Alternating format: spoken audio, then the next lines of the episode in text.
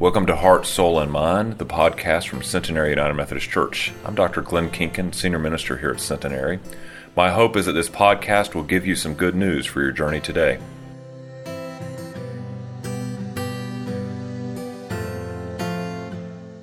Our scripture lesson this morning comes out of Mark's Gospel, the eighth chapter, verses 27 through 29.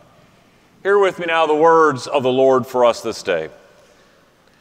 So Jesus went on with his disciples to the villages of Caesarea Philippi. And on the way, he asked the disciples, Who do the people say that I am? And they answered him, John the Baptist, and others Elijah, and still others one of the prophets. But he asked them, But who do you say that I am? And Peter answered him, You are the Messiah. This is the word of God for us, the people of God. Thanks be to God. Would you pray with me?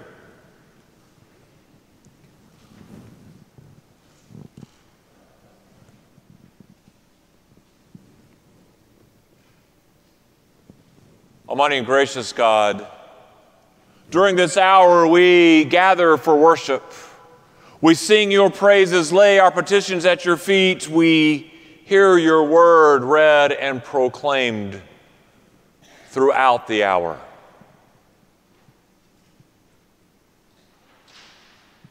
May your words be a light upon our path through life. May your words be the lamp upon which we navigate by. But may we not just read those words, not just hear those words, but go forth and do those words so that all may see and hear and know how bright that path may be. In your Son's holy name we pray. Amen. There's one thing that I've learned in 20 some years of ministry experience words matter. Words matter in our conversations, words matter in press releases, words matter in contracts. If you don't believe me, ask a lawyer. Words matter in writing. Just be face it, our words matter. They provide clarity or they can leave the door open with ambiguity. They can be thoughtful or they can be careless. They can be guttural or they can be arrogant. They can be educated, or we can be putting on airs.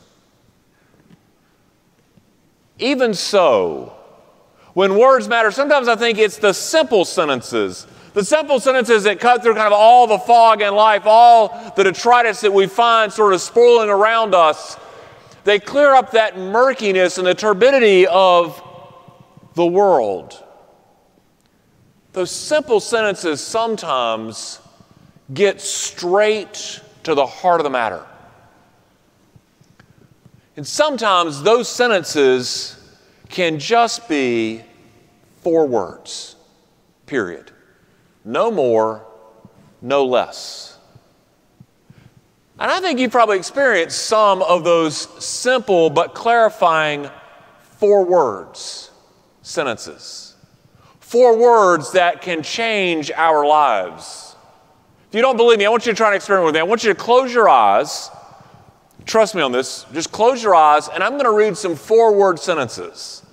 And I want you to think about the range of emotions and how your life may have changed when you heard those four words. So close your eyes and do this with me. You made the team. Will you marry me? It is a girl, or it is a boy. I got the job. We bought a house. Your relative has passed. You are home now. I have a dream. You can open your eyes. Which of those four word sentences changed your life? Which ones, when you heard them, did it change your life? My guess is that they all did in some way if they were spoken to you. Four words change the trajectory of who you are and what you're doing. You took on new responsibilities, joys, sorrows, hope, happiness. Four words, four simple words changed your life The text that I just read from Mark's gospel, Jesus is entering this crucial period in his ministry. Jesus knows what's coming. No doubt about it. When Jesus went to the mountainside and when he prayed in the wilderness, he knew at that moment what was going to transpire over the next three years of his ministry. So here he is in this part of his ministry where he knows the future, he knows the suffering, and he needs to make certain that the 12, that the disciples, the one that he has called to follow him, that they know who he is and what's happening, that they know who they're following. I mean, he's sure that they figured out that they're following a teacher of some sort, a miracle worker of some sort, a healer of some sort, maybe even a prophet, but he wants them to zero in on exactly who he is. So he quizzes them. I like the fact that Jesus uses sort of this wisdom of crowds with his disciples, that he doesn't single them out necessarily, but he just says, well, who do you think the people say that I am? And so they're quick to answer, well, some say that, you know, you're John the Baptist, and some say that you're Elijah, and others think that you might be a prophet. And Jesus is not really happy with these answers. So he says, okay, good. And then he looks them all in the eye in that way that only Jesus can. He goes, but who do you say that I am? Who do you say that I am? Now, I can only imagine the disciples because, you know, they're just like us. I mean, they're regular, everyday people just trying to figure it all out. And it's probably like my calculus class at 7:20 in the morning. As soon as the teacher asks, "Who did, you know, the problem last night?" What did we all do? You know, if you don't make eye contact with the teacher, they never call on you, right? Is that right, teachers? no, it's not right. No. But anyway, he says that, and so of course the disciples are looking around. And finally, Peter just kind of busts through and goes, Well, you're the Messiah. You are the Messiah, he says. And so Peter's confession sort of rips the band aid off of all of it, tears away the veil of secrecy. Now the whole world knows exactly who Jesus is. You are the Messiah. Those four words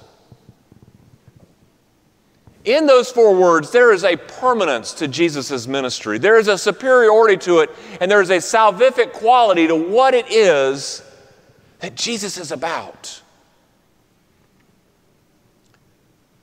Peter is speaking to Jesus. He looks him dead in the eye and goes, You, the carpenter of Nazareth, you, the one who is a teacher and a healer and a miracle worker, you, make no mistake about it, you are who I'm talking to. You are the Messiah.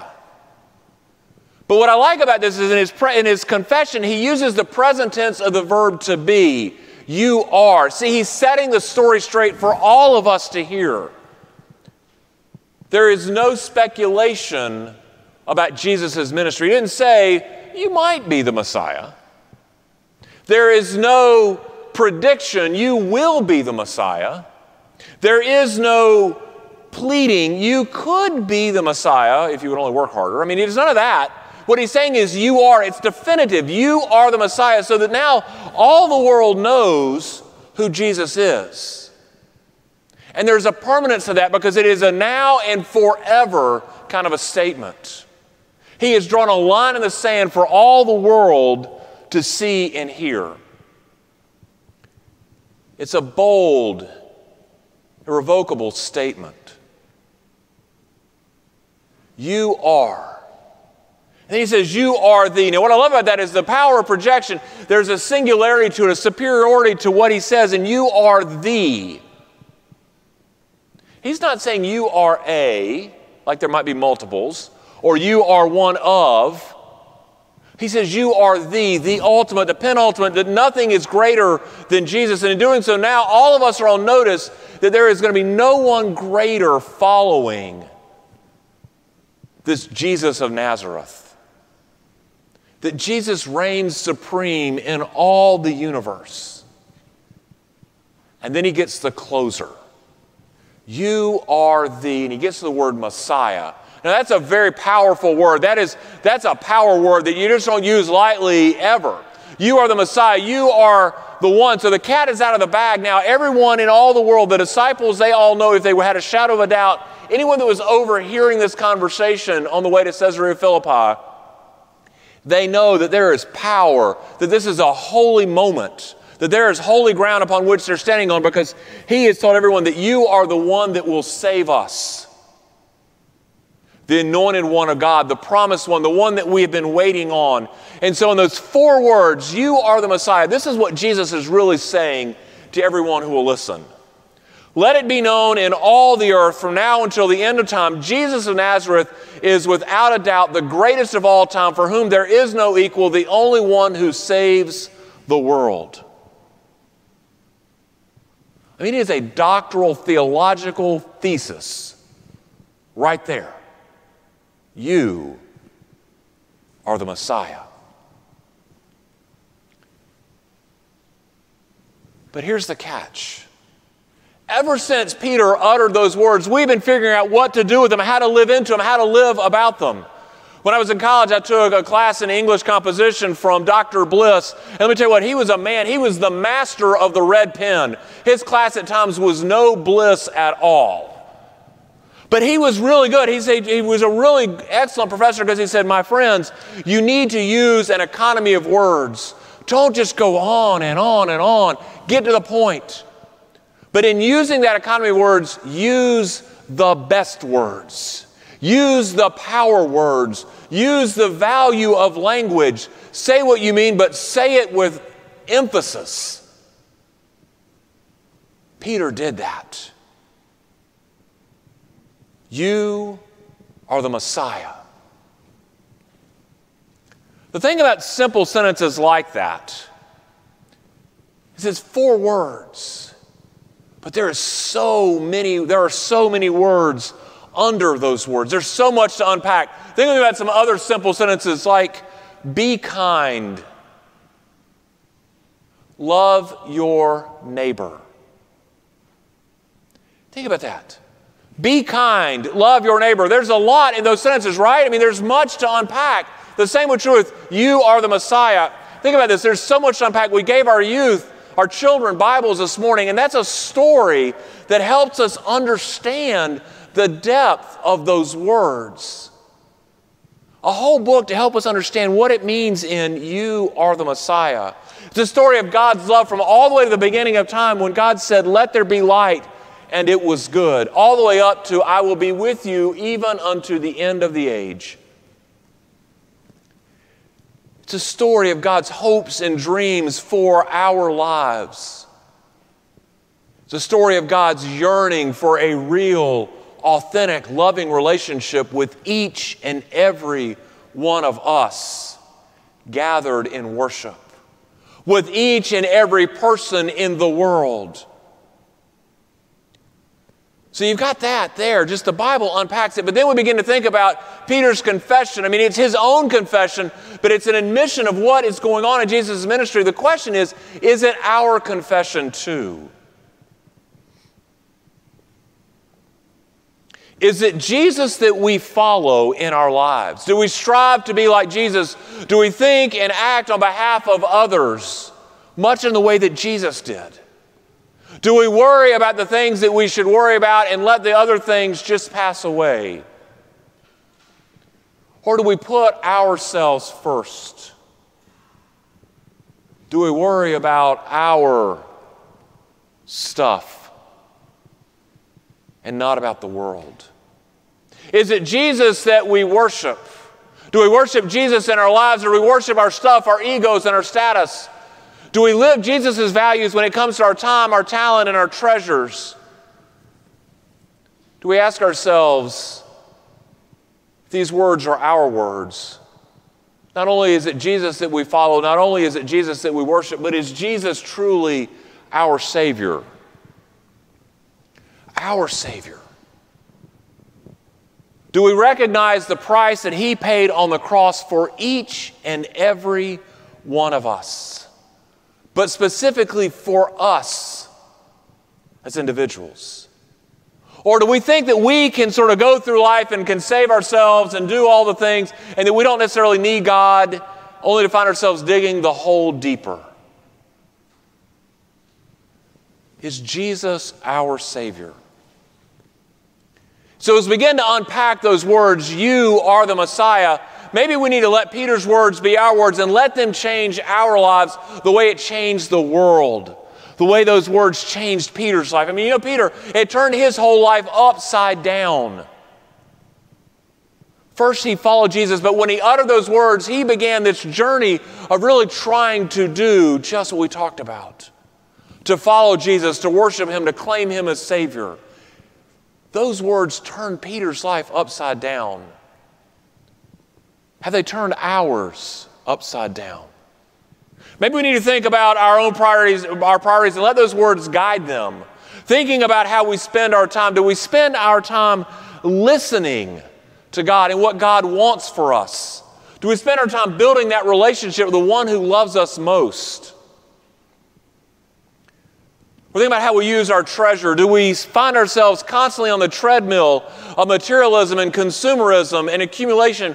Or are we practicing gratitude and generosity. Or think about the gifts and the abilities that we have been given. Do we use those talents for the good of God's kingdom? Do we do them to save the world, to serve the world, and to make the world a better place? Or are we just letting them rust over in a corner or only use them for our benefit? Or what about our attitude? What about our attitude? Are we self centered and we think about ourselves using words like I, me, and my more than we use words like you, us, and we? Do we think more about ourselves than we do about the idea of community? Now, if you want a good test for this, imagine that there are three books in your life there's the Holy Bible, there's your checkbook, and there's your journal in your calendar. We'll make it four books. The journal, whether you really journal or not, is if you wrote down how you spent your day, the things that you did. Your calendar is what you did with your time. Your checkbook is obviously what you do with your treasure. And then there's the Bible. How much time do we spend in it? Do we open it? Or is it just gathering dust somewhere in the house? See, if these words are our words, if this if we unpack them and they're going to change our lives, then we've got to really look at how we're using our treasure, our time, our talent. And those four books can be convicting. Those four words can change how we use those four books. See, we should let those four words, you are the Messiah, guide our living to eliminate hurry and practice patience and appreciation, to eliminate worry and practice peace and joy and hope, to eliminate hate and practice love and kindness. We should let let those four words guide our worship that it's Christ alone that we worship and no one else, nothing else. That this time is sacred and that it matters. It is time well spent because we spend time with the one who loves us most. And so then we're stuck with those four words that Peter uttered when no one else would speak You are the Messiah. And so here's what I hope I hope those four words truly could be uttered by us that those become our words as well. And because I think that we need to be in the practice and we need to push ourselves and challenge ourselves to that, I want to invite you to pray with me. And we're going to pray six words. I'm going to say one, and then you'll repeat it. But at the end of it, you'll see where we end up. So, would you pray with me? Jesus, you are my Messiah. Amen. Jesus, you are my Messiah. May we pray those words every day. May they change your life. May they change our world. Amen.